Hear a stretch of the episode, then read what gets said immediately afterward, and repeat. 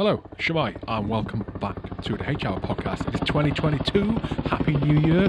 This is the first one of the year. Let's have some fun for the next 12 months. This podcast was brought to you by Combat Cigars.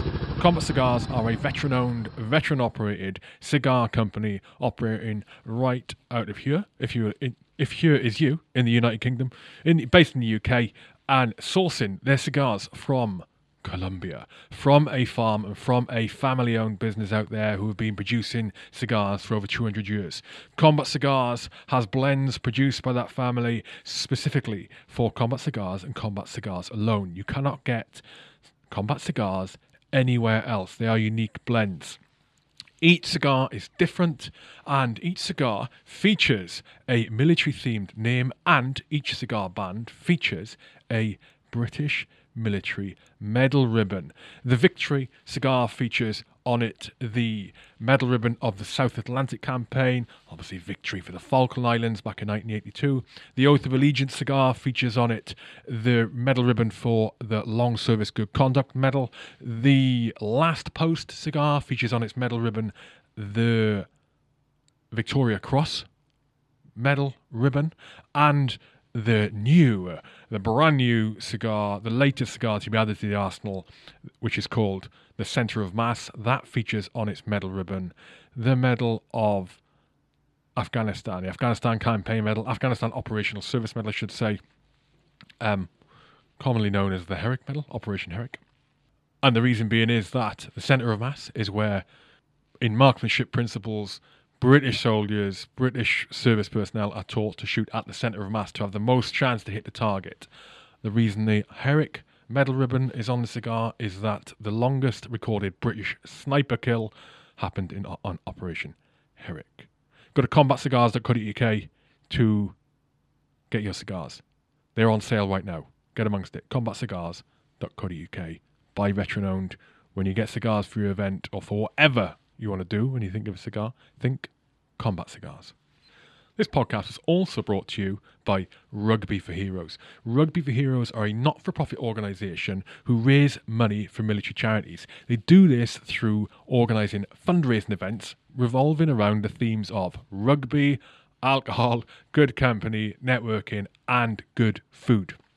They were formed in 2009 in the wake of the death of Private Joe Whitaker, who was sadly killed on operation serving with the Parachute Regiment in Afghanistan in 2008. Uh, Since their formation, Rugby for Heroes have raised nearly £120,000 for military charities.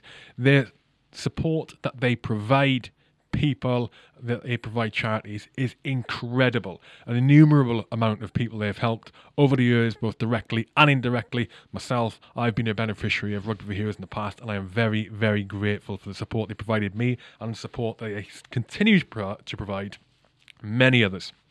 Male, female, in fact, whatever your gender, whatever your service, military, ex military, Rugby for Heroes exist to support you. They have got a number of events lined up for 2022. Their next event is on the 14th of January. That is going to be a supper club at Old Glemontonians RFC. You have probably missed the boat in that one, but if you're listening to this and it's before the 14th, okay, get in touch with Rugby Heroes. You might be able to still get tickets. Uh, just find them on social media at Rugby Number Four Heroes or go to their website rugbyforheroes.org easy peasy. I strongly recommend you come along to one of the events. I've been to every single event that they've done since I came to know about them, and I plan to go to every single event in the future. The supper clubs are great. Each supper club features at least one guest speaker of notoriety, either in the military community or the the society at large. Um, they're well worth going to. All of the events are worth going to. Rugbyforheroes.org. This podcast was also brought to you by the Aardvark Group. The Aardvark Group was founded in 1982 and has established itself as a major player in its field, renowned for its exceptional technology and innovative propositions that have supported countless defence ministries, the humanitarian and NGO sectors, and commercial operators in theatres of war and post conflict environments around the world. Aardvark is foremost a humanitarian organisation working to help rid the world of the explosive remnants of war.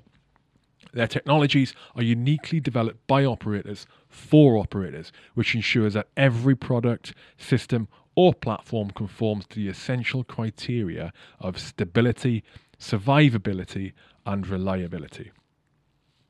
Aardvark know that to have a truly lasting positive impact, their technologies must be cost effective.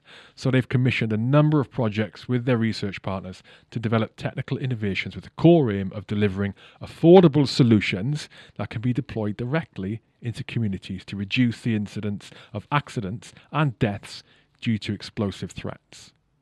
Aardvark are headquartered in the UK and they've got offices in the USA and the Kingdom of Saudi Arabia.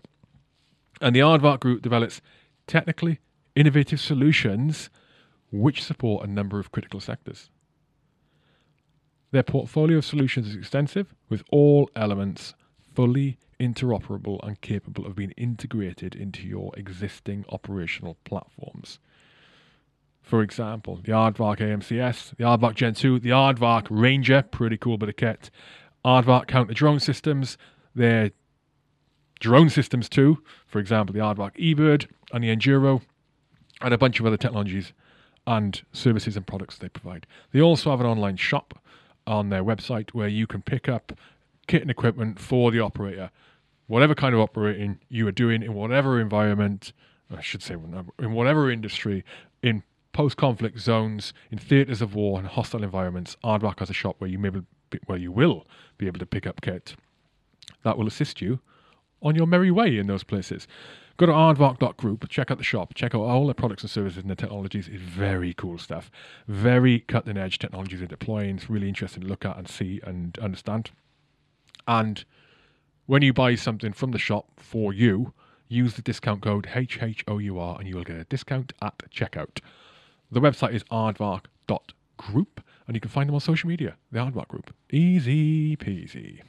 My guest today is Steve Lees. Steve Lees is a former battalion 2IC with the Lancs, and now he is working with Mission Motorsport and Jaguar Land Rover, focusing on armed forces engagement initi- initiatives he's been involved with a whole lot of stuff through his life. He's undergone a load, he's been through a load of different experiences, and what he's doing now is really interesting, both with JLR and with Mission Motorsport. This is the H Hour podcast. My name is Hugh Keir, and my guest today is Steve Lees.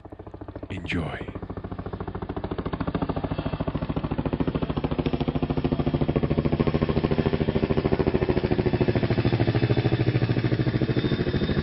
Steve Lees, welcome to H Hour Studio pleasure to have you here. Uber fastball, di- dictated by Cameron himself yesterday. Yep, it was uh, yeah the slow moving as he was walking around Tesco's of, of, of oh, I might need you to go over there to uh, by the time he got home of yeah I've set it all up and uh, if you can go around in the morning and I didn't know him when he was serving, but he strikes me as the kind of person that loves to dick people all the time. And take pleasure in it, especially on a Friday afternoon. Well, well no, no, it, it, it's um, no, no, no that'd be that'd be fair. I, the thing I'm really surprised about is is is is um, um, yeah, I think he, you know, he's he doesn't normally turn down the opportunity to get in front of a microphone and get on camera. I'm surprised. Whereas I normally hide in the background and um, and I'm pushing people towards the microphone and the camera. Um, um, yeah, it's uh, it doesn't no- normally take too much persuasion to get. Um, but I think it's it's logistics very much today as well. And, and he's to be fair, he's been he's been keen. He's pushed a couple of times and said you need to get along and speak to Hugh. Um, and um, and and and he's sort of he's, he's he's he's nudged me this way a couple of times, and and, I, and I've sort of I I, I, you know, I don't like hearing the sound of my own voice, so I don't often uh, do it myself. Uh, I normally find somebody um, who, who, and and you, you, know there's there's lots of good people that I I want to promote out there, so to push forward and and and you know let them tell their stories. So uh, I don't think there are many people who like hearing the sound of their own voice. You just get used to it. You just get used. Oh, there are some. Yeah, definitely. I mean, I think I think anybody who served in the military knows that you know there's plenty of people who like the sound of their own voice. Um, but um, yeah, no. Uh, but yeah, most people don't. I think the natural you know, the, you, naturally you, you're kind of uncomfortable. I'm I'm fine talking to a big crowd, brilliant. You, you know, my, and my um, um, my missus often gets um, she's she's sort of quite surprised because she she doesn't like talking uh, and, and presenting, and and I, I you know I'll give presentations and won't bat an eyelid about it, and you know. And and and she she'll be quite surprised at sort of the size of the audience that I'm giving a presentation to, and it doesn't bother me at all. I think it's when anything's recorded, when anything's on. It's almost like there's that permanent record. You know, if you make a mistake, you know people aren't going to forget and move on. You've got that permanent record of, of, of your voice, of your of, of, of your face on camera. Um, I don't know. Um, Yeah, maybe it's. I mean, when in those instances where you're delivering a talk, you also you're providing value there. Like I'm not saying you're not providing value now, but you're providing value. You're teaching or educating. Whereas with things like this, uh, because for myself when I've done interviews, it always seems like a, like a this very vain in some way, shape, or form. Whether Yeah. I've asked to do it or I've been asked to do it, it's like an element of vanity there, which, contrary to what my girlfriend would say, I am not a vain person much, much. But yeah, I think that's part that's part of it. and you can read your audience in a presentation as well. You can't read your audience. Um, Good point. That's a good point. Yeah, good point. Right, cool. let's get into it. Um, lots of drama going on in the last couple of years, but people's livelihoods for various reasons. Not various reasons. For one reason, pandemic, economy, jobs, all sorts of stuff, health, all sorts of stuff. And there's a big hit coming up for the military terms of uh, whether people are going to be still employed or not at some point in the near future. You got made redundant in 2013, unexpectedly, completely swept the, the, the carpet from under your feet, so to speak, in a, in a career that you would say you were completely intent on completing, going the whole nine Yeah, yards. absolutely. What was that like? Um, uh, i I mean, it was um, it, it, it was completely out of the blue for a start. Um, nobody expected it. You know, commanding officer didn't expect it. Um, brigade commander didn't expect it. Um, uh, and I think um, at the time I was second in command of um, of, of two Lancs, and um, uh, we lost um, the two IC and three OCs in one round of redundancy. Um, Jesus. yeah, it was that. Um, it, it, it was it was that second year of, of of the rounds of redundancies where they'd grouped two years together, and I think uh, statistically it was something like a one in four chance if you were an infantry major of being made redundant, and of course because there was the criteria of, of grounds in which you couldn't be made redundant, so those people who thought I'm possibly up for the chop here but I don't want to be had made sure they were on operational tours. And of course you could volunteer for a tour at that time and you know you wouldn't struggle being able to find one. And then you couldn't be made redundant um, and You the- couldn't be? you couldn't. If you were if you were on an operational tour if you were during pre-deployment training and if you or if you were on post-operational tour leave you couldn't be made redundant. You were ineligible to be made redundant because you know that would have been you know it would be a PR disaster um, and and I think that's why they sort of introduced that um, th- th- those rules. Although some people who were on operational tours were quite keen and hoping they'd got redundancy, um, and I think we're um, we're we're you know the complete opposite, disappointed as a result. But I mean, for me, you know, I'd wanted to join the army since I was five years old. Um, it's all I can ever remember wanting to do. Um, I, I'd I'd worked very hard. Um, I I struggled to a degree going through Sandhurst. Um, so it, it, you know it, it took a lot of effort to. Um, um, to, to to get to where I wanted to be, um, I then was on a short service commission um, and fought very hard to um, because you know I'd I'd been commissioned at a time when it was options for change, and there was redundancies, so there was no regular commissions, um, which meant you could serve until you were fifty five, and um, and so um, I, I you know I had to work hard to get into that bracket to get a an intermediate regular commission, which took me to my sixteen year point, and then from there to get a regular commission, which took me fifty five. So I'd worked so hard to get to that point to then be made redundant and and you know yes i had plenty of time on my side because you know you got over a year's notice um, that you've been made redundant. So you had plenty of time to do you know much longer resettlement time um, than, um, than than than people often get. Um, but um, even even with that year and even for a year beyond being you know leaving the army um, i had no idea what i wanted to do. Um, and I remember going to uh, the uh, CTP employer em- employee consultant at the um, at the regional headquarters in Preston, and and he just sort of looked and went, "Yeah, you know, go and be a project manager." And I said, "I don't want to be a project manager." and he went, "Right, okay, we'll go and be an events manager because you'd probably run events as an officer." And I was like, "I don't want to be an events manager either. I want to be a, I want to be an army officer." Um, and and and then you know his other suggestion was, well, you can have my job because I'm only here for another week. Um, and you know that that was the level of, of, of advice I got at that time. And what was really frustrating is the battalion was just going into pre-deployment training, so we were literally, you know, we were a couple of months away from that, you, know, that embargo on any of us being made redundant. Um, so um, you know, and I, I'd been very much working with the battalion, preparing for um, uh, uh, you, you, know starting those preparatory training, um, getting people the right qualifications, driving qualifications, etc. for um, for a forthcoming Afghan tour, um, and that you know that that was my mindset. That's what I was focused on. So um, it, it it really did. Um, it, it really did hit me hard, and and consequently, what I didn't do is I, I shut myself off from the military community, um, from the armed forces community when I left because I was ashamed. Um, I thought there was something wrong with me. I was I was embarrassed about the fact that I'd been made redundant, um, and, um, and and and there was an element of feeling like you know, you know that was a, a, a statement about about me and because of so you felt like you'd been selected based on like a skill yeah, or quality level. I'd been selected out um, from from the organisation that had been my family, that had been the one organisation I wanted to be a part of. It was my whole identity, um, uh, uh, and and you know had been for over twenty years, and so I completely cut myself out, you know, and I avoided all those types of jobs that I could have, I could have maybe naturally fallen into, and I would have been able to network with people who already, who I knew who already worked in those types of jobs. I didn't do any networking. Um, I didn't, um, I, you know, I didn't, I didn't really reach out to um, any, any, any of my former army colleagues.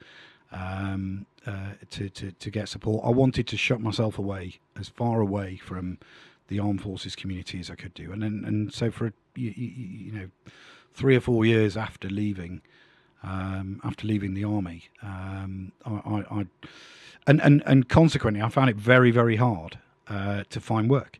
And and what I found was, you know, the the the hit that I took on my self esteem, um, and and and you know, it was quite was quite significant. You know, on one day, I'm a battalion second in command, um, supporting a battalion that is, you know, deploying, you know, over 150 vehicles, over 500 people, out to um, uh, out to another continent.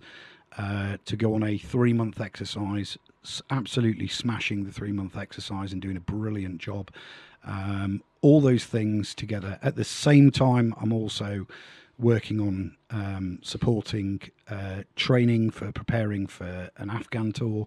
I'm working on um, providing uh, troops to support the security to the Olympics. I'm working on providing uh, individuals who are suitably qualified to support the um, uh, the fuel drivers strike.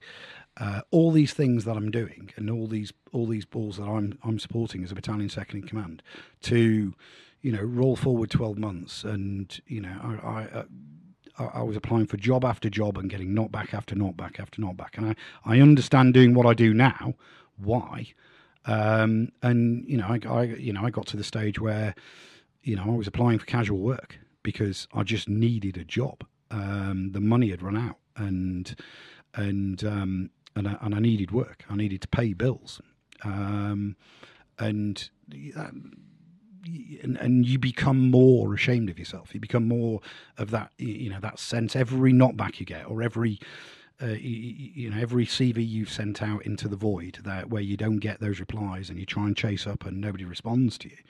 Um, it, it, it, it, it's another dent in the confidence and and and you know, it, it, becomes that downward spiral. Yeah, if you don't understand it, yeah, I'm the same. I, I think I must have applied for Well, I, I went out and worked in the circuit. When I left, went straight on the circuit for four years out there. But then when I decided I was going to come back and work in the UK, I reckon I must have sent out 150, 200 applications, easy, in various in various forms Oh, yeah. on the online platforms. CV going out, and out of all of those, I got two two interviews out of Yeah. all of them. And that, so that's 100. Well, let's say it's 200, 198 rejections. Even by not replying, it's a rejection. And unless you understand it, man, it breaks you. And, breaks it- you. and Absolutely it- it's breaks you. ev- everything around as well. You know, your personal relationships and how it affects that, and and you know, you feeling that, you know, your you, you know your partner who got together with you when you were, you know, this this smart army officer in uniform.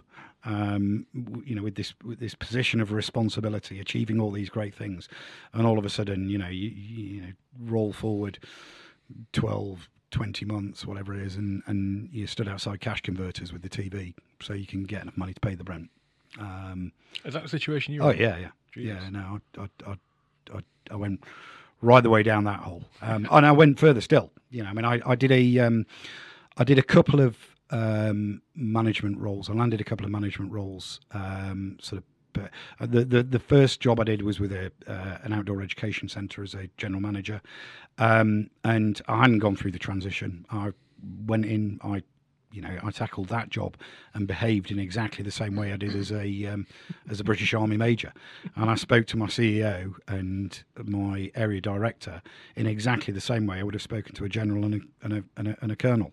And that is not how you speak to your civilian employees, um, as I found out very very quickly. So I, I I talked myself out of my first job um, and found myself being made redundant, and you know the structure changing, whereby my position was made redundant um, just before the end of my um, uh, my probation period with that role. Um, and I, I th- I then um, very foolishly went into um, uh, pub management, Ooh. and um, that nearly killed me. And and that's where that took me down my lowest. And you know, I lost. I I was working hundred plus hour weeks. Um, I was on most days averaging about two hours sleep a night. I lost three and a half stone in three months. Um, uh, and it was because I, I went in there with that military mentality of I will make it work. And the fact of the matter is, it was never going to work um, because that is just the nature of that trade. It's, it's, and I really do feel for people in the in the um, in, i across the whole retail industry, but in particular hospitality retail.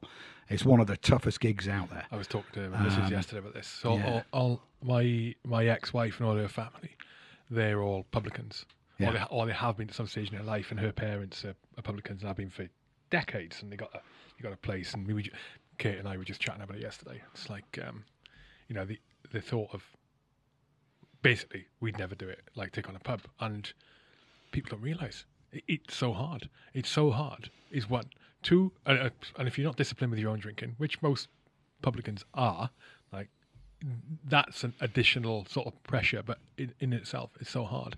And all you have to do, the indicator of how difficult it is, all you have to do is look at this, look in whatever your local town village, or your local town is, and think how many of those pubs in that town have had the same publicans, the same tenancy for the entire time.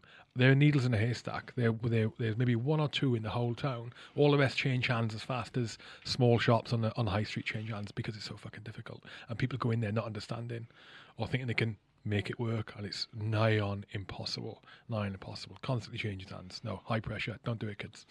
No, I mean it's it, it's um, uh, and seeing how uh, uh, you know I worked for a large pubco, um, and and went through their management scheme, and um, and and unfortunately at the time because it, you know there was that redundancy um, period, and there was a lot of people leaving the armed forces with money in their back pockets. Um, a lot, a couple of the pubcos were encouraging people, saying, "Oh, spend your um, spend your, your your redundancy money on buying into a tenancy."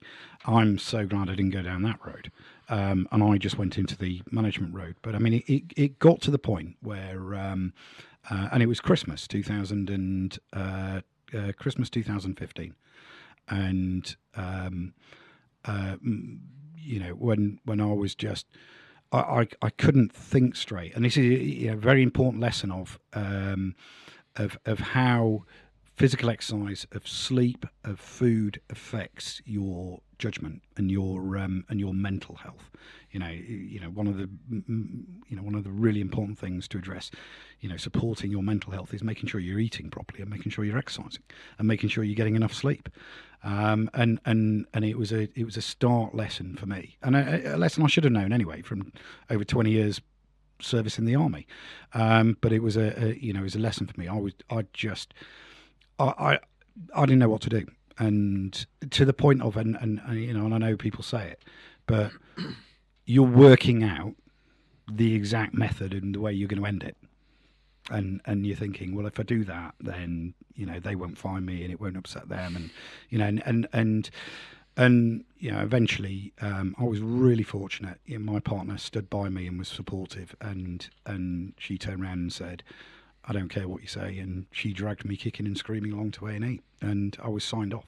And um, first time I'd I, I, prior to that I'd taken two days sick in over 25 years, um, and um, and the doctor just immediately you know said this is burnout and sign me off for three months, which of course I ignored. And you know, a month later, and I shut myself away, and I was you know embarrassed and I was ashamed, and you know, and that sort of further added to it.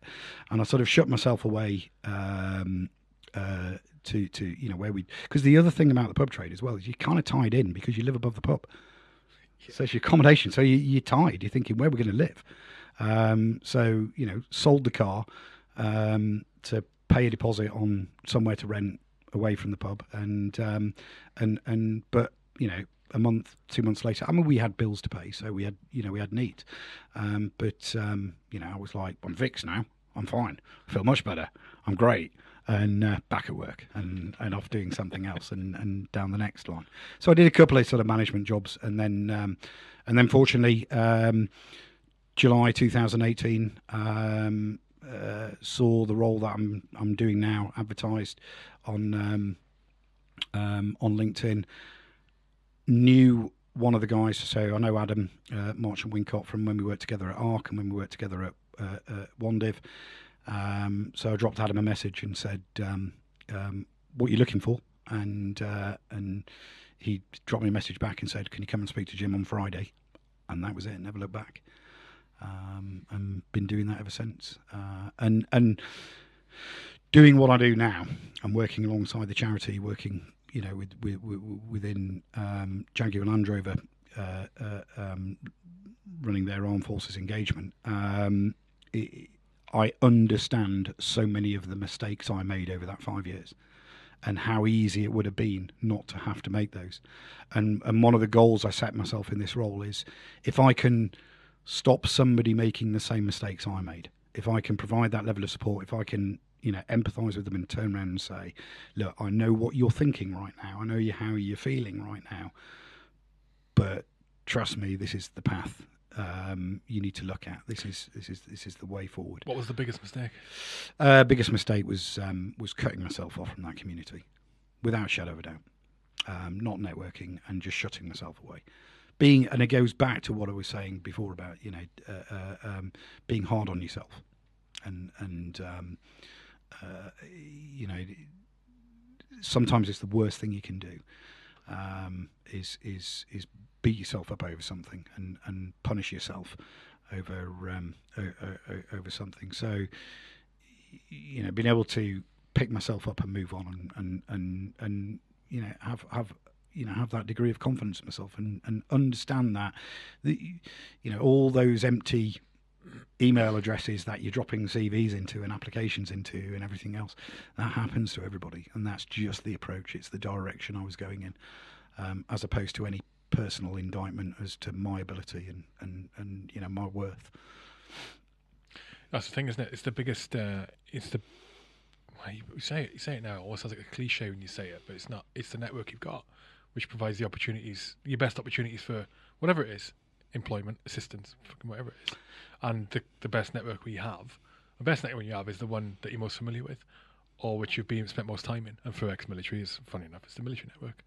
You know, um, yeah, I, I mean, if you think about it as well, you know, we were brilliant during our army careers and you know, our military careers, we were brilliant at listening to the lessons that other people had learned, of looking up to people who'd had that experience, and and listening to what they were telling you about the experience. Um, why don't you do that when you come out? You know why why why do all of a sudden we shut ourselves away from that and not listen to veterans who've gone through that um, that process of finding the right employment, of listening to their experiences, of listening to um, you, you, you, know their understanding of a workplace, of, of, of what they're looking for, of how to go about getting yourself, you know, getting your foot in the door and selling yourself in the right way um, for that workplace, and and you know, I see time and time again people making the same common mistakes um, when when when they're coming out um, from the armed forces and, and and looking for employment. Uh, and and and there's some brilliant networks out there. There's some brilliant organisations out there. There's some great companies that are supportive employers um, that will um, that that that will you know that they can offer that advice. They can point you in the right direction the the problem I had back in 2014 is I'd shut myself away from that. Yeah. Why, why do you think? Why do you think we we're not open to doing that when we leave? I, I yeah, I don't, I don't know. I, I, mean, some people are. A lot of people are, um, and and you know, I'm I'm often quite surprised as to how forward thinking some people are about planning their exit and what they want to do beyond service. Um, but then, you know, for every person you get who turns around and goes, well, at some stage in the next 12 months, I think I'm going to click the seven clicks to freedom and, and choose to leave, you're also getting that individual who's, you know, saying to you, have you got any jobs? Um, and you'll say, you know, when are you available? And they'll go, mm, Monday. And they haven't done anything. Um, they haven't put any thought into it um, whatsoever up until that point. point, and they've just thought uh, they've either buried the head in the sand over it, or they've they've thought, well, something will come up. Um, but um, yeah, it's it's uh, for, for for a lot of people. I, I think I think realizing that that you know that is the network you need to tap into as well is important. Um, and um, and realizing that you know you can talk to a veteran or you, you you know you can talk to somebody who's who who who's employed with an organization you might not necessarily want to work for but listening to their experiences there are common experiences which which are are, are, are really useful to understand through that transition. And also understanding as well that transition doesn't stop the day you start your civilian employment transition goes on much longer beyond that. And that's one of the things we've done with, you know, providing our support to employers is turning around and saying, um, you know, th- these individuals are good, but the support that um, you know many veterans need in employment doesn't stop the minute you employ them. Um, there, there will still be, you know, there'll be a gradual process of transition um, and um, and and you know that individual's going to be all enthusiastic about going into that role, but when they realise the realities of some of the other things, not just the realities of the difference in the in the workplace environment, but the realities in the difference of, of you know their whole living situation, um, the community they're living amongst, where all of a sudden you know you, you don't have that same relationship with the neighbor next door because they don't do the same job as you. They don't work in the same building. They don't, you know, they don't wear the same uniform. Um, and um, and and and you know, one of the things I sometimes, you know, sort of draw as an example is is is when you have, you know, relationship troubles in the armed forces. And as you know, you, you, know when you have relationship troubles in the armed forces, something happens, and and and you know we, we understand the importance of supporting that serving person uh, and their families. So you know the unit welfare officer or the families officer will will pop round and and either help sort the situation out and, and smooth the situation over and provide that guidance and support, or make the process of separation as painless as possible in supporting you through that process when you come out of the armed forces, that community isn't there in the same way. That you can't turn around to the person at work and say, well, you know, I'm having trouble with this and I need support with this in the same way that you can within the armed forces. And all of a sudden, what you find is you find, you know, those those those veterans who, you know they're they're sat in their car in a car park in Aldi with a bottle of vodka, mm, you know, wondering how they're going to get through that, and they don't, you know, often in those situations. Because they've left, they don't reach out to the former friends that they would have fallen back on, and say, "I'm having these problems. You know, I'm struggling." Um, and, and, and, and reach out for that support in the same way. Um, so, yeah, particularly if they've not left by choice, because they've still got that hang up about the fact of, you, you, you know, why did I leave? Why was I rejected from the family that I wanted to be a part of? Mm. Yeah, I think one of the main reasons we're not great at getting out and doing that networking piece and and transitioning perhaps as fast or as efficiently as we could is because you don't you don't understand where you want to be. You don't understand what you want to do. Understand what the opportunities are, and plus, I think quite often we're looking for, in the same way as we stepped into the military, and that was that was the thing. I'm here. I know what I want to do now.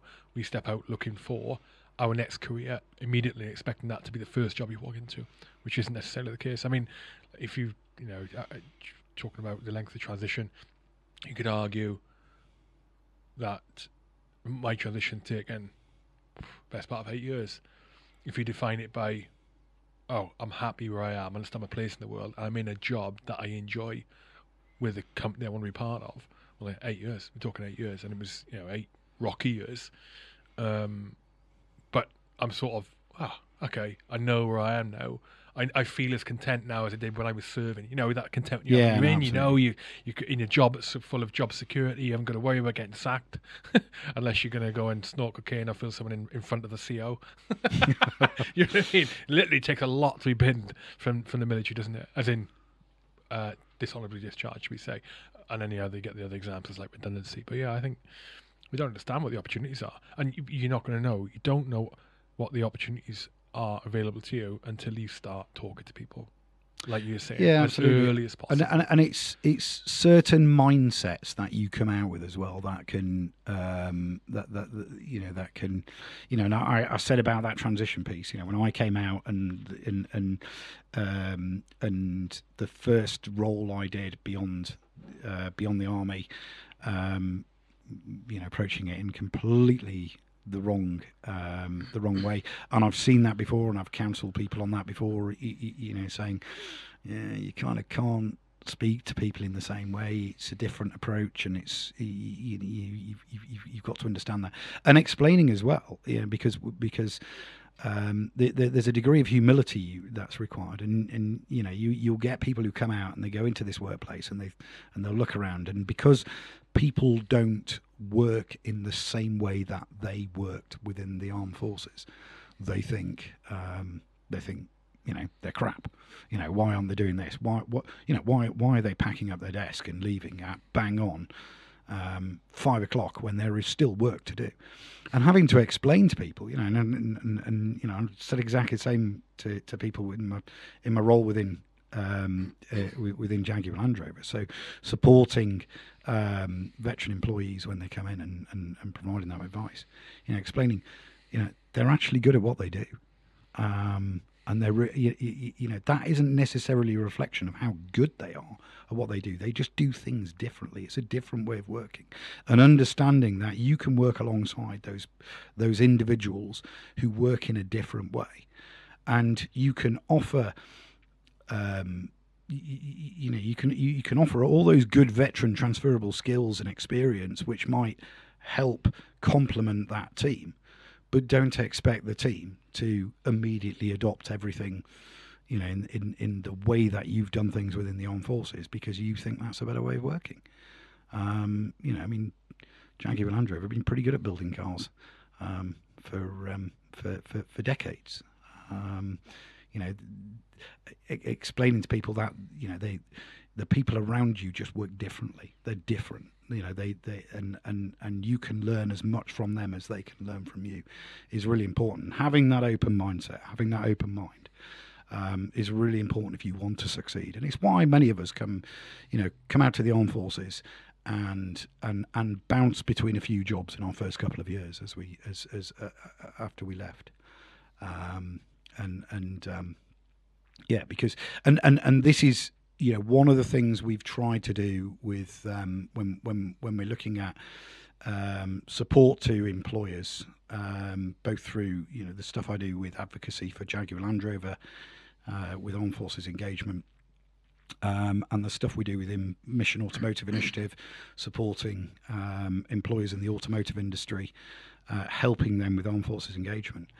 Um, y- y- you know, helping people get the right job the first time is is is, is, is a goal, you know, it's something we want to do, but also recognizing when it might not be the right job and being able to provide that continual support of saying, okay, well, that's not right. Let's look at where else you might be better employed. What other sort of role um, you might be better suited to um, is is is really important because it doesn't always work first job, you know, and and it's it's it's why work work experience placements work really really well because you get that try before you buy, you get that light bulb moment where you look around and go, ah, actually, that's not too dissimilar to what I've done in the armed forces doing this, or yeah, actually, I can understand how what I've done could work in that particular part of the workplace and the employer gets that light bulb moment as well because you know not every employer is um,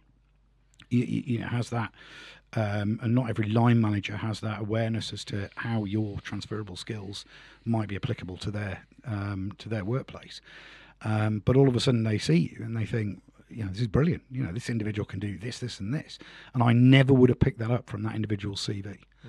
Um, and it's things we can't articulate often on our CV as well. That are the really important things. Um, that the re- you know the, the, those extra pieces that add value to the a workplace. Soft skills. Yeah, absolutely. Yeah, yeah, yeah. and and not not not just the soft skills. You know, the experiences of um, so like. Um, uh, and I, I, you know, I think I mentioned yesterday. You know, one of the things I've been doing within Jaguar Land Rover is is championing um, uh, veterans, veteran employees, as mental health champions. You know, because we, we are a company that is, you know, realizes the importance of uh, of of of you know positive well-being and mental health um, amongst um, amongst the workforce, um, and and and how important that is, um, and so you, you know one of the things I was doing over the course of last year and it kind of came about by accident, was um, was giving a um, a presentation on um, on well-being out of lockdown and considerations, and actually taking that you know that that so you know if we think back to I think it, it was you know during the second big lockdown of 2020, um, we had a lot of um, veterans amongst you know the noisy veterans amongst the um, social media community um, Twittered them and and and they're like you know, and, and lots of Facebook posts and Twitter's Twitter posts of, of, people saying, "Oh, if you think lockdown's bad, think what it's like for people on operational tours." And I, I kind of there's a degree of, you, you know, yeah, you, you, know, there's you know there's there's deprivations during operational tours, but um, uh, I didn't subscribe to it in the same way. You know, you know, we, we we volunteered for that. You know, we wanted to go on operational tour serving people. Often, most of us, um, and um, and we were mentally prepared for it. Whenever we went on operational tour, even the short notice ones, there was a degree of mental preparedness for for going on those tours. Um, when everybody went into lockdown. Nobody was prepared for that. You know, it came completely out of the blue. And so we were talking about this, and there, there but there are some commonalities between, um, you know, being on operations and and you know how people were experiencing life um, during lockdown.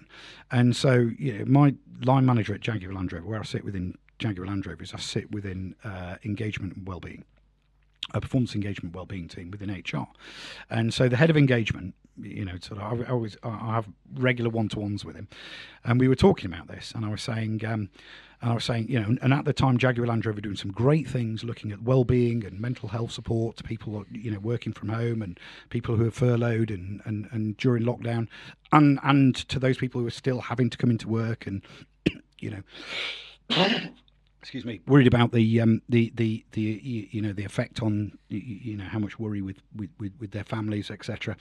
And um, and so um, uh, you know, I was saying if we if we, if we're concerned, if there are these commonalities between what we're experiencing during lockdowns and what we experience during operational tours, then actually where we should be concerned is what happens beyond lockdown. What happens when we come out of lockdowns? And so, you know, he said, well, you know, can you can you do a short talk on that to, you know, the HR team we sit with, And and, and I did, and it just snowballed from there. And I think I've delivered that presentation now to over a thousand people in Jaguar Land Rover, various different parts of the business. Um, and and it's amazing how many people that resonates with. Now, part of the purpose of giving that presentation is is is is is, is me turning around and saying, you know, as your armed forces engagement lead, these are the people that work amongst your um, amongst your organisation. These veterans that sit amongst your organisation as employees, these are people that can add value not only with what they're doing in the in, in, in the workplace, but other value as well from their experiences that they've had during their military service.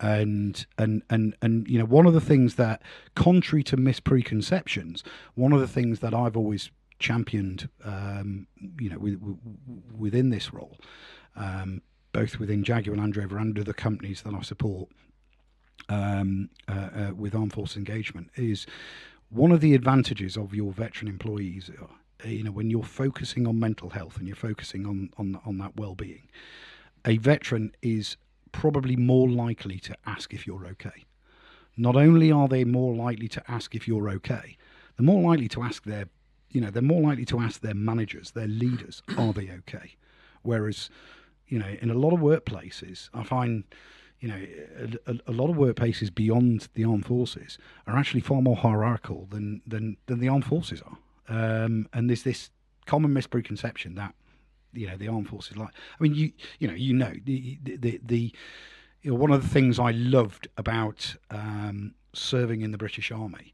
is as an officer, if I was about to make a mistake, if I was, you know, if I did something that wasn't a good idea, I had a lance corporal who turned around and went, "That's a shit idea, sir," and and and and and and I listened and said, "Okay, why is it?" And sometimes it was a shit idea because it involved them doing something. Um, but more often than not, you know, there was a different perspective. There was a different level of experience. They looked at something from from an angle that I hadn't considered. And you know, there's plenty of occasions where, you know, I'm still around today because I listened to my NCOs. Yeah, what's interesting about that is you don't get that as much outside of no, but you also, over my experience, you also don't get that within the commission non-commission route. So there's no way I, have talked about this recently in the past. There's no way I would turn around to, let's say I was a lance jack. I wouldn't turn around to the platoon sergeant and go, "That's shit. That's a shit idea." I'd say it to the platoon commander. I wouldn't say it to the platoon sergeant. And and the reason that that popped in my head recently is because there was a situation where, back when I was serving, there was a guy who went off the rails. Senior senior NCO went off the rails, right? Um, unfortunately for him he's fine now, but went off the rails at the time and Im- impacted his career in a big way. And a few years before, when you look back, you go, that was obvious. We saw that come in two or three years before, maybe longer, four or five years before, could see it coming. Telltale signs were there. Whereas now, I think with the with the uh, with the advocacy for you know mental health awareness and the attitudes changing within in the military, I think if it was the same thing happened now, it would be flagged up in a way. But back then, you wouldn't flag it up and say such and such. I don't even I don't even want to say the rank, but such and such. Um, he needs to be he needs to get help because you could say it to someone else, you know, or you could or you could if you had a, that relationship with them, you could say it to him. But at the time, we didn't say it. So I think yeah. I don't yeah I don't think you get those challenges within the within the um, commission non-commission route. Yeah, yeah, yeah, certainly. Because the and, thing and, is, and, the fact actually, of the matter is, officers are quite often wrong. And actually, so we need to point it out, particularly during map reading. Um, yeah, yeah, I'm surprised I made it here today. Um, the um, and, and, well, I'm surprised I actually managed to get dressed today without a sergeant major to um, tell me what I needed to wear. And uh, and, and but no, the the, the um, yeah, and and but doesn't there have to be a degree of that? Doesn't there have to be a degree of that relationship between a lance corporal and the sergeant, whereby the sergeant can turn around and you know, it, it, it, it's that relationship has to be different. Um, would you tell us to IC? Would you tell the colonel that it was a shit idea? Oh, no, yeah, absolutely. Oh, absolutely. Uh, absolutely. And and this well, is where I go back to what I was originally saying about you know my first job, talking myself out of my first job. You can't tell your CEO and your area director that. when you come out of the armed forces in the same way. You probably can, but you, you, you know, uh, and and and. Uh, I remember um, my area director turning around and saying, "Okay, I hear what you're saying about you know we can do this and we can do this better and we can do this better," um, which is you know probably what all she heard from me. Um, uh, but um, uh, uh, um, she said, put it together in a presentation, and you know you can present it to the CEO, and we'll we'll we'll we'll, we'll go. And I spent weeks, hours into the night putting together all the statistics, putting together this presentation. It was spot on staff work. You know, it was like I would have been quite happy to have presented that to a general. And um, and I gave this brief, and the CEO's comment at the end of it was, "So, basically, what you're telling us is we're bad leaders." And I was like, no. And I was really quite affronted that they, that's what they read from it. But actually, when I look back, absolutely, that's absolutely what I was saying. And and and you, know, and, and this is an organisation. This was an organisation that had gone, you know, that had grown and had immense success in a very challenging industry for ten years. Um, but I'd gone in there, you know, Lee's ex battalion second in command. I know how I can run this better and more efficiently because I was that military mindset of how we can do things and how we operated within the armed forces. So yeah, it, it's understanding and and and um, and and but understanding you know where the value is you can add. And and and and and, and, and you know, going back to my uh, uh, sort of original point on this, you, you know they. You, you will often find what we're not particularly good at is we're not particularly good at asking ourselves if we're okay. And that's where we sometimes that's where we sometimes struggle and recognizing it ourselves. Or if we do recognize in ourselves we're not okay of actually suppressing it and and thinking well i've got to you know i'm i'm i'm this strong veteran or you know this strong individual. I, have i've done all these things and it becomes even harder sometimes because you think i've done all these things and i survived all these things mentally that i did within the armed forces. Um, why should this um, be something that you know affects my my mental health, my well-being. You know, why should this be something I struggle about? I mean, what what I found really surprising when I came out of the um, of the army is um, how mentally debilitating it is to worry about what you're going to wear the next day, about what you're going to wear to work. You know, and how you know, oh, what's everybody else going to be wearing? What, because you'd spent 20 years being told what to wear and you're like, oh, what's the right order of dress? You know, what's the and and li- little simple things like that that people, you know, frankly don't give a toss about it, it, uh, outside of you know who've, who've, gone through entire civilian careers. Um, uh, you know how little things like that can affect people who've served, and and understanding that a little thing like that. And you know, when I've talked to line managers um, uh, uh, in in you know in Jaguar Land Rover and in other companies as well, um, where they'll be t- they'll be talking about an individual employee and they'll be like, well, you know, he's done all these great things, and yet that is the thing that he's struggling with, and trying to explain why he might be struggling with that particular small thing, that to that line manager is is a non-issue. You know, something that's you know what what why couldn't he have you know opened the envelope and sorted out that appointment that he was supposed to sort out. And trying to explain to him that actually, you know, somebody would have done that for him if he hadn't. You know, he'd have been he'd have been on part one orders, and and the platoon sergeant would have been there going, make sure you go to that. Um, you go to that appointment, and it would have been done for that individual. Um, and, and explaining why, you know, that sometimes is the struggle. That sometimes those small little bitty things are sometimes the things that individuals struggle with in those early days of transition um, when they leave the armed forces. Yeah, do you know what a weird one is for me that I've I've struggled to get over, and only only this year or last year, 2021, 2022 now, getting over is um is taking it upon myself to book my leave because even leave was booked for you. Your three weeks off at summer or two weeks off at summer, whatever it was, was allocated. You didn't get to choose when it was. Christmas was the same you get a week off at Easter, maybe, wouldn't you? Throughout throughout the year. And I, for the first two years in this job I'm currently now, didn't take any leave. And I get to December and I'd have twenty odd twenty odd days left to take in December. You can only carry so money forward in the next into the next into the next uh, into next year, and end up frantically having to take all the leave and not be able to do it. Yeah, it's weird, li- weird little things. Wo- Working during leave is something that I find myself very, you know, yeah, yeah, very hard not to do. To stop myself doing, answering emails and and and you know turning things off, and and and the other thing is is is um, um, going home, or you know now we don't go home. You know, we, a lot of us are working from home, but you know, closing the laptop and and sort of putting it away, and and actually doing a working day, a normal working day, and and and and I found, you know, in in, in a couple of roles I've done, I've really struggled with the fact that I've not, you know, I've not worked an eighty-hour week and thrashed myself to death. Uh, to near death and relationship breakdown within the course of every week of work, um, because you, you, you know you, you become so accustomed to that, and and and and in in in the you know when you're in the army, it's it, it's it's hot and cold. You have periods of time where it's you know, you know really relaxing and, and, and a very nice work life balance. Uh, and then you have other periods of time which are incredibly intense.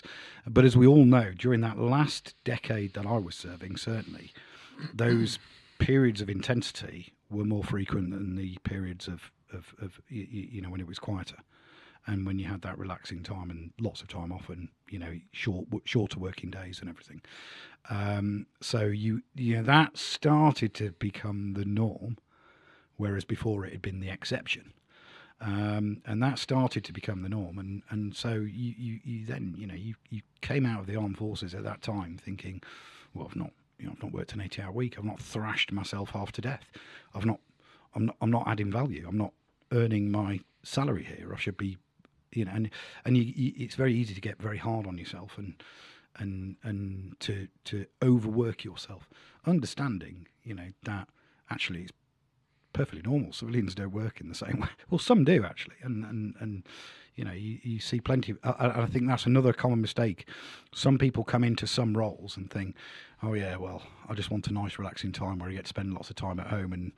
You know, I'm not thinking about work all the time, and, and, and, and actually, you know, explaining to them what you're doing there is you're jumping into the fire from the frying pan. You know, if you think that role you're looking at there is a quiet role where you're not going to be getting calls in the middle of the night and emails in the early hours of the morning, um, and you're not going to be, you know, staying late, um, burning the lights, then you know you you, you need to. Ha- and again, goes back to what I was saying about work experience. And, and doing work experience placements and actually having a look or talking to somebody who already works in in in um, in, in in that particular role in that um, or, or, or in you know that type of industry, preferably that company, um, and ha- having that chat.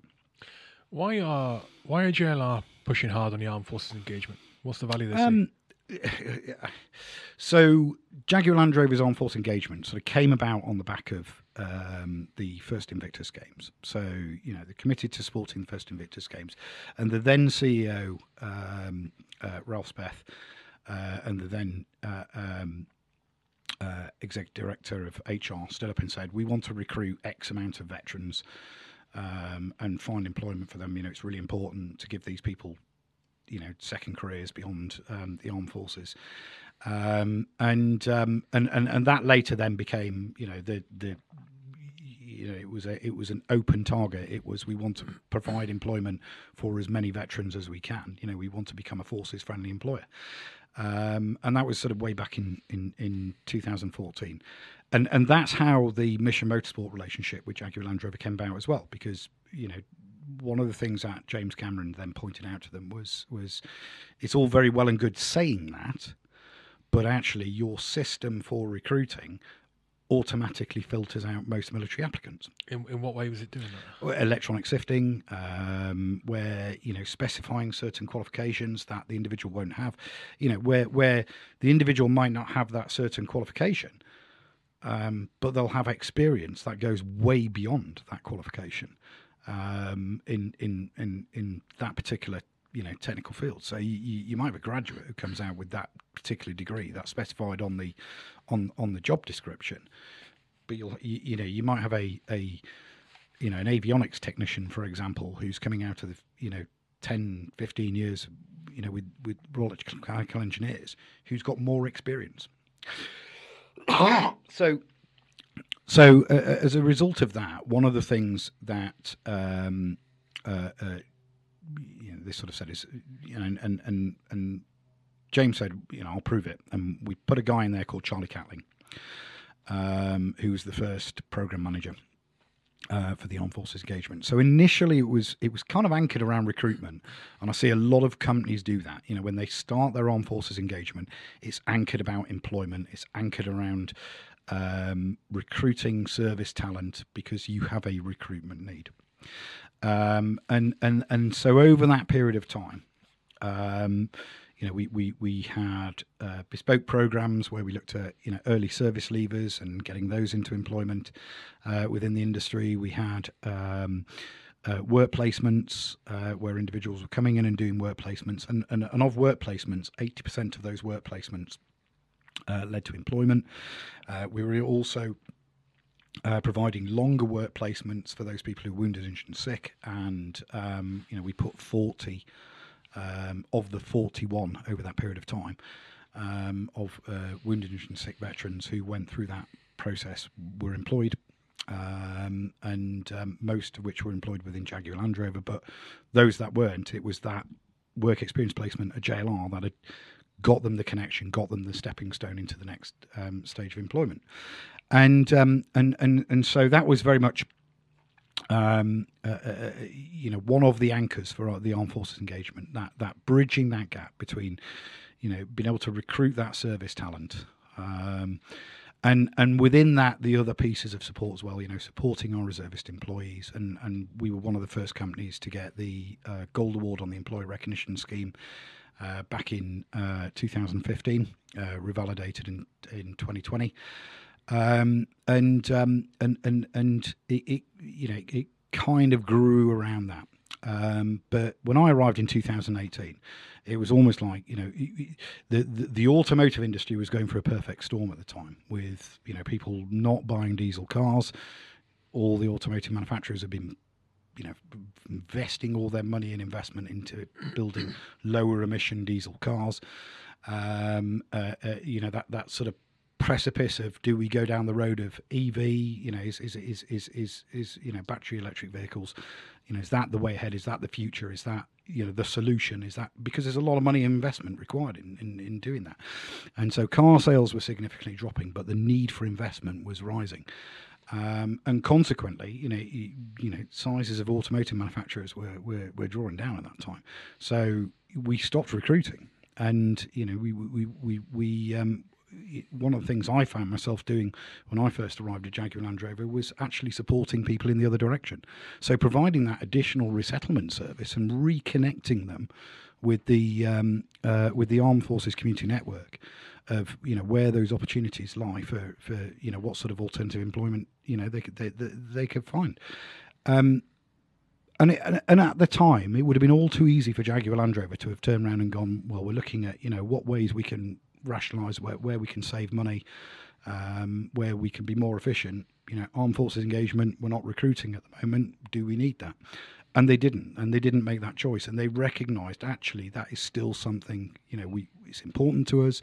We have a very close relationship with you know we've always had this long history a relationship with the um, uh, with the armed forces. We've made those commitments in signing the armed forces covenant and and and um, and and with the employee recognition scheme awards that had been awarded. And um, and and you know what else can we do that if we're not recruiting, what else can we do to support? And of course, there's the continual support to employees that are already within the company. So providing that support to um, veteran employees and members of the armed forces community, because it's not just veterans; it's your reservists, it's your cadet force adult volunteers, it's you know military military parents and our armed forces community network within you know one of our employee networks within Jaguar Land Rover was actually set up and and and, and is chaired by a military mum. You know, her her son serves in the uh, Royal Regiment of Fusiliers, um, and um, it's you know bringing together that in, in employee network and providing that level of support.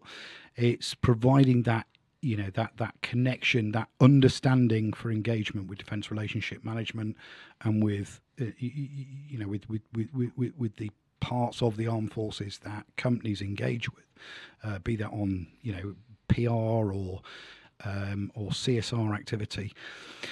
And and so you know we, we continued that investment, we continued that support, and and and and you know having that employee from Mission Motorsport running the Armed Force Engagement Program and being the Armed Forces lead within Jaguar Land Rover, and and and then we really sort of recognised the utility of that when we went into because um, of course recruitment had stopped, and then just as we start to get to the green shoots, just as we start to get to the good point where you know there's job opportunities coming back up in the industry again, we get hit by the number 73 COVID bus and uh, driving through the middle of the plan.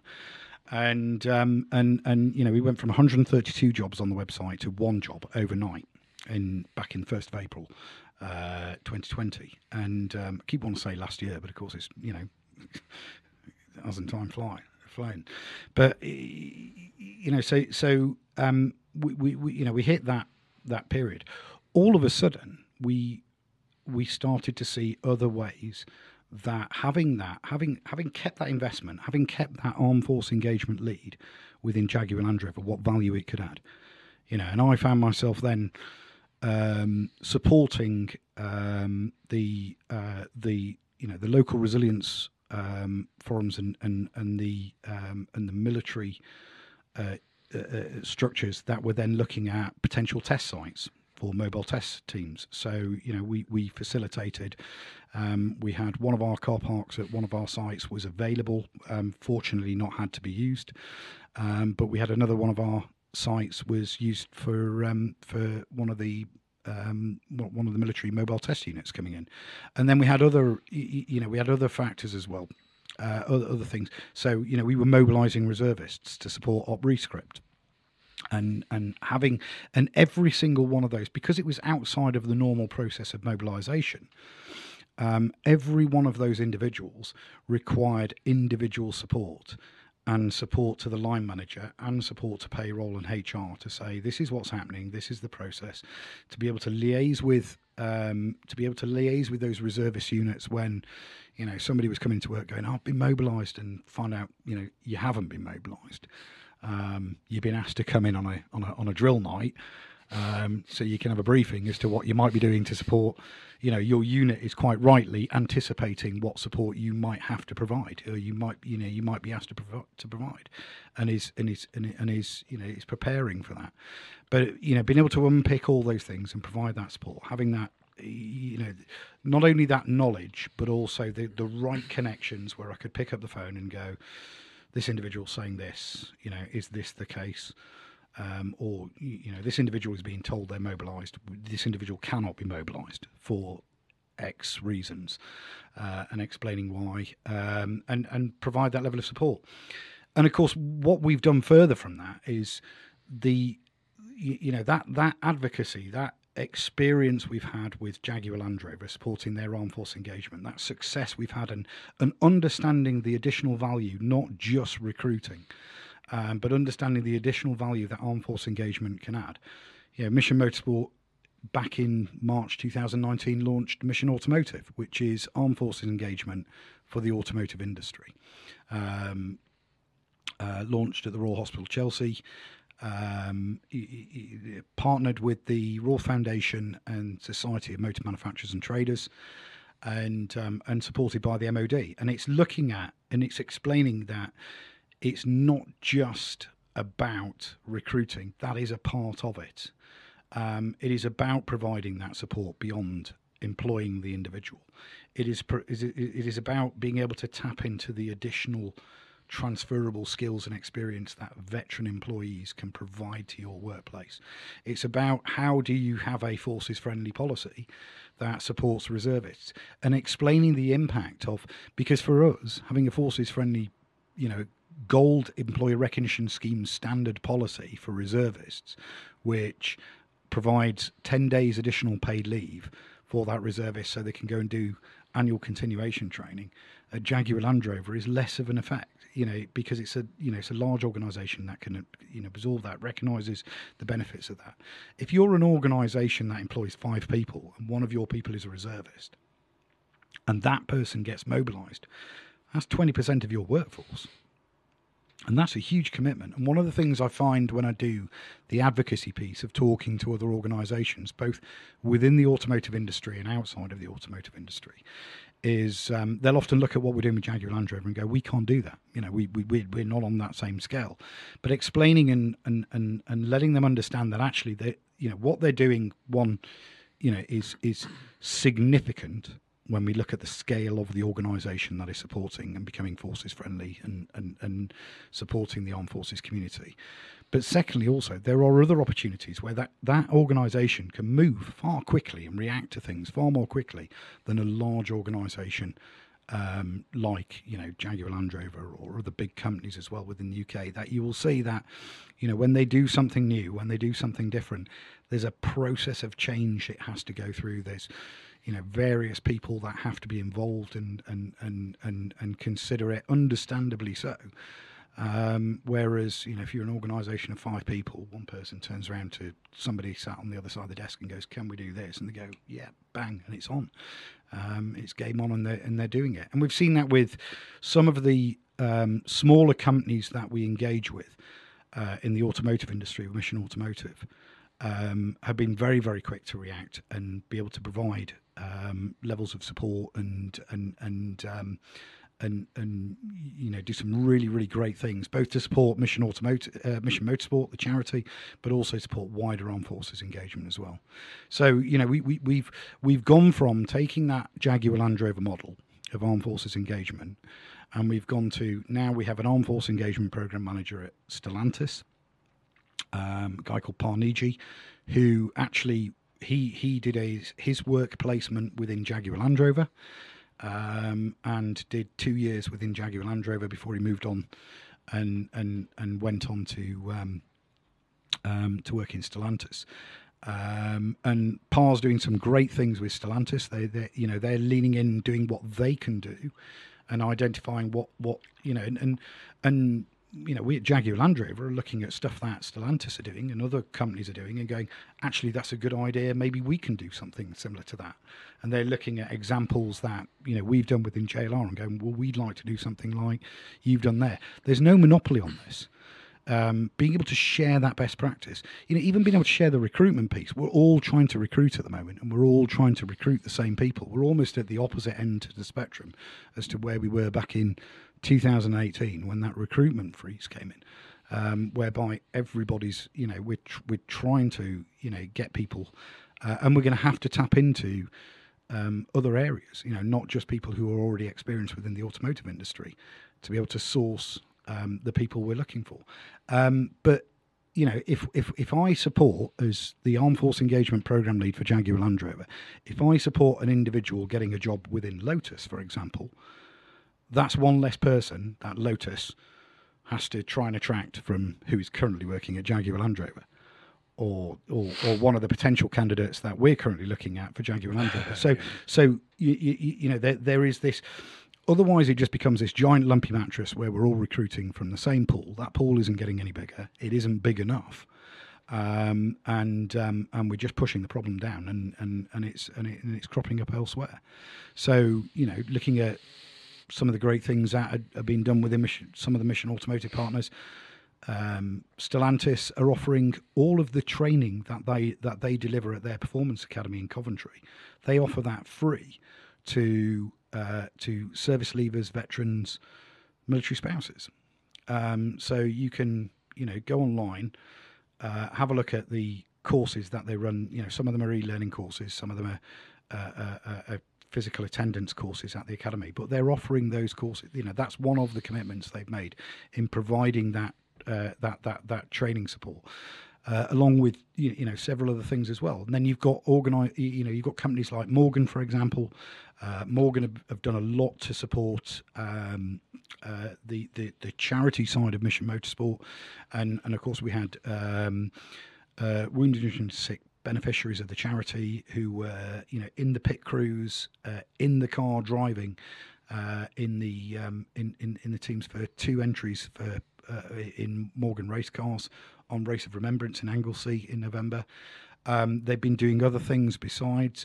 Um, you know, they're they're working towards you know uh, they, they've employed um, three veterans in the last year uh, that have come through, uh, um, supported through um, uh, uh, the Mission Automotive Initiative, and um, and you know they've they've got aspirations to do far more as well, in, in in terms of armed force engagement. And then of course, you know our most recent. Um, uh, most recent member of the Mission Automotive Initiative is um, is Lotus. Uh, really, you know, real exciting things happening at Lotus, um, and and and some really ambitious plans uh, going forward uh, over the course of you know the next 12 24 months and and and, and the future beyond that as well.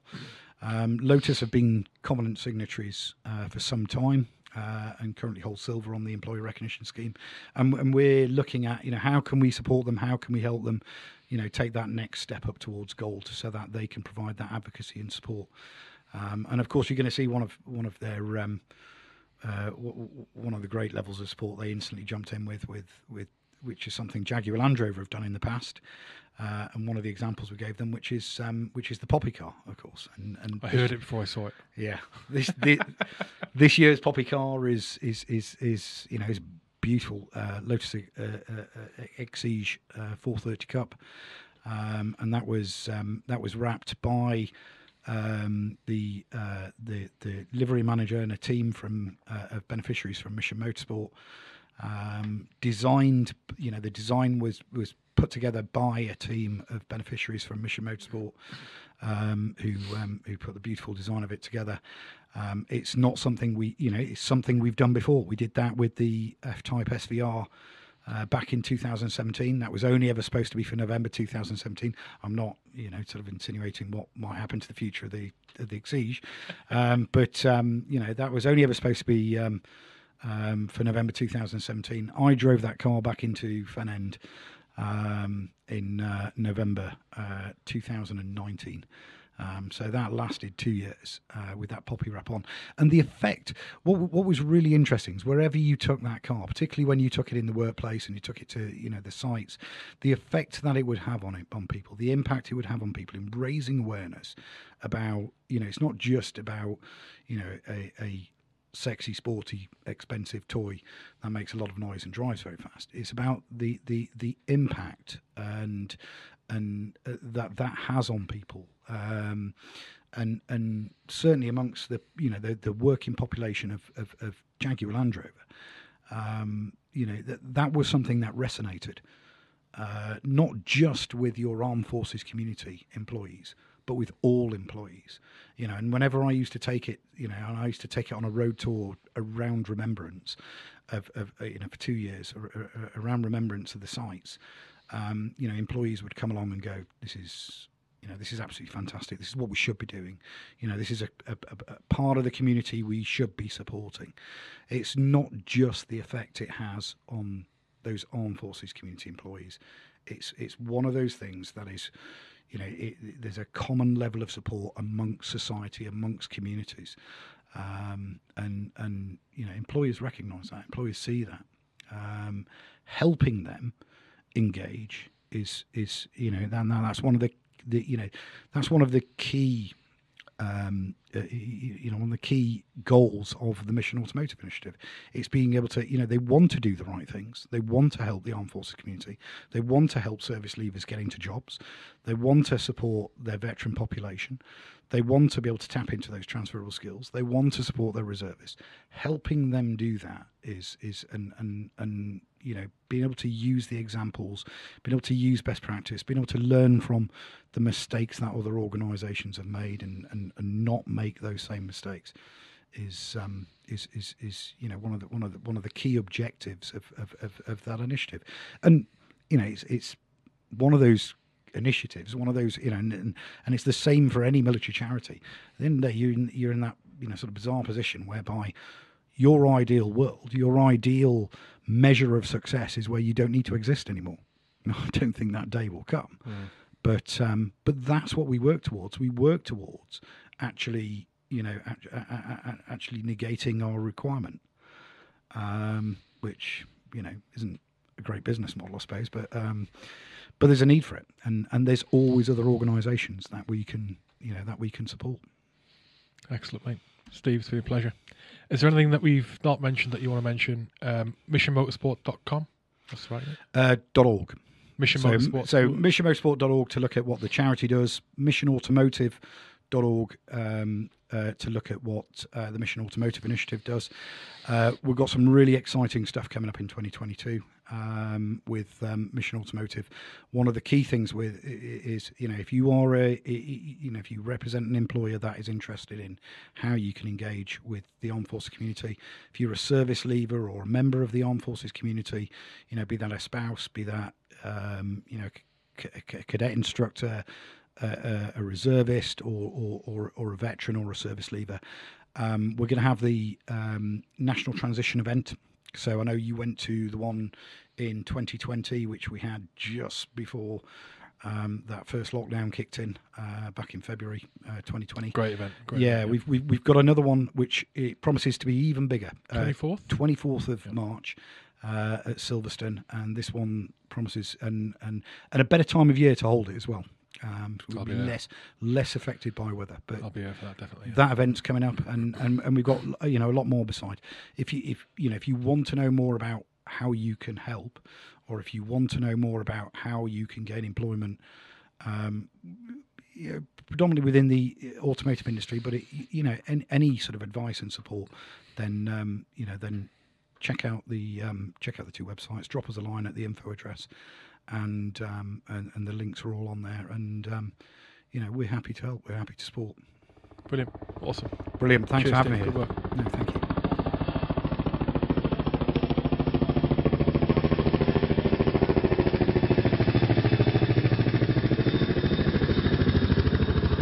That's it for today. Thank you for listening to the podcast. Do follow us on social media.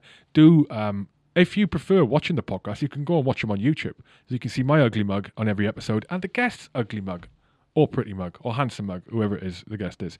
You can look into the whites of their eyes while they're spinning their dits and telling their stories and imparting their extensive knowledge and experience on you, the listener, and me, the interviewer. So yeah, YouTube's everywhere. You can also become a patron of the podcast, um, get access to all, get access to a whole load of stuff actually. Access to the podcast, every single podcast before it's released, general released, uh, on general release. You also get access to interviews that are done that are not released publicly.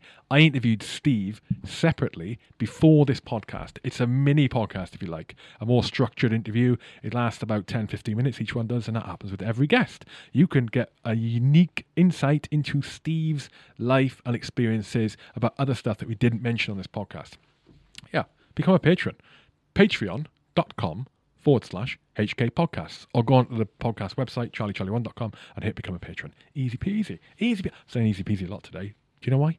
Because it's easy peasy. Become a H Hour patron. Don't forget, this podcast was brought to you by Combat Cigars. Combat Cigars are a veteran owned, veteran operated cigar company. The only British military owned cigar company in existence, sourcing cigars from a family who've been producing them for over 200 years. Incredible cigars. People who try out cigars for the first time are repeatedly saying these are the finest cigars they are tasting. I am not joking. They are saying that. Yes, it surprises me too. We are very lucky to have landed on our feet with our cigar partners who produce a cigar for us. Very happy. CombatCigars.co.uk. There's a sale on right now. It ends very, very soon. You need to get amongst it, right? Get on there. And uh, there are discount codes floating about if you search them. There are. In fact, let me think. CC2022, I think, is one of them. Yeah, I didn't tell you that. Keep that a secret. CombatCigars.co.uk. This podcast is also brought to you today, today, remember, by Rugby for Heroes, the not for profit organisation, the fucking incredible not for profit organisation who organise fundraising events to raise money for military charities. Okay? This organisation is one of my favourite on the planet. One, because they do good stuff. Two, because there's awesome people behind it, and I know those people, and I don't advocate anything that I don't wholeheartedly believe in. Rugby for Heroes is one of those organisations like I like to advocate. advocate. Rugbyforheroes.org, rugby f o r heroes.org. Look for their supper clubs, look for their events coming up this year, and get along to one of them or all of them. I'll see you at all of them. I'm going to all of them. I'm going to make sure I do. The podcast was also brought to you. The podcast was also brought to you today by the Aardvark Group. The Aardvark Group has established itself as a major player in its field, and they've been doing that since 1982 because they're renowned for their exceptional technology and innovative propositions that support countless defence ministries, the humanitarian and NGO sectors, and commercial operators in theatres of war and post conflict environments around the world. Many of the listeners, many of the watchers, could be you, are one of those people. You are those people. You work in those dodgy areas. You don't mind doing it. You've got skills and experience to bring to bear, and Aardvark can help you capitalize on that. They've also got a shop uh, on the side. I say on the side. They've got a shop. It's not on the side. It's like some dodgy thing. On their website, which tells you all about their products and services, they've also got a shop where you can get bits of kit bits of kit. You can get what am I saying? They've got kit and equipment that is designed for carrying on the man or woman in those theatres of war, hostile environments, post-conflict zones. Things like trauma packs, med kits. Go on to the website aardvark.group. If you see something there you fancy, use the discount code HHOUR checkout and you will get a discount. That's it. Thank you to sponsors of the podcast for bringing you the podcast today. Thank you. Become a patron if you so wish, and I will see you in the private Discord community there is for patrons. Uh, in the meantime, chill out. Enjoy. It's 2022. It's going to be better than 2021. I'm telling you now it's going to be better. Here you end of the lesson. Until next time, out.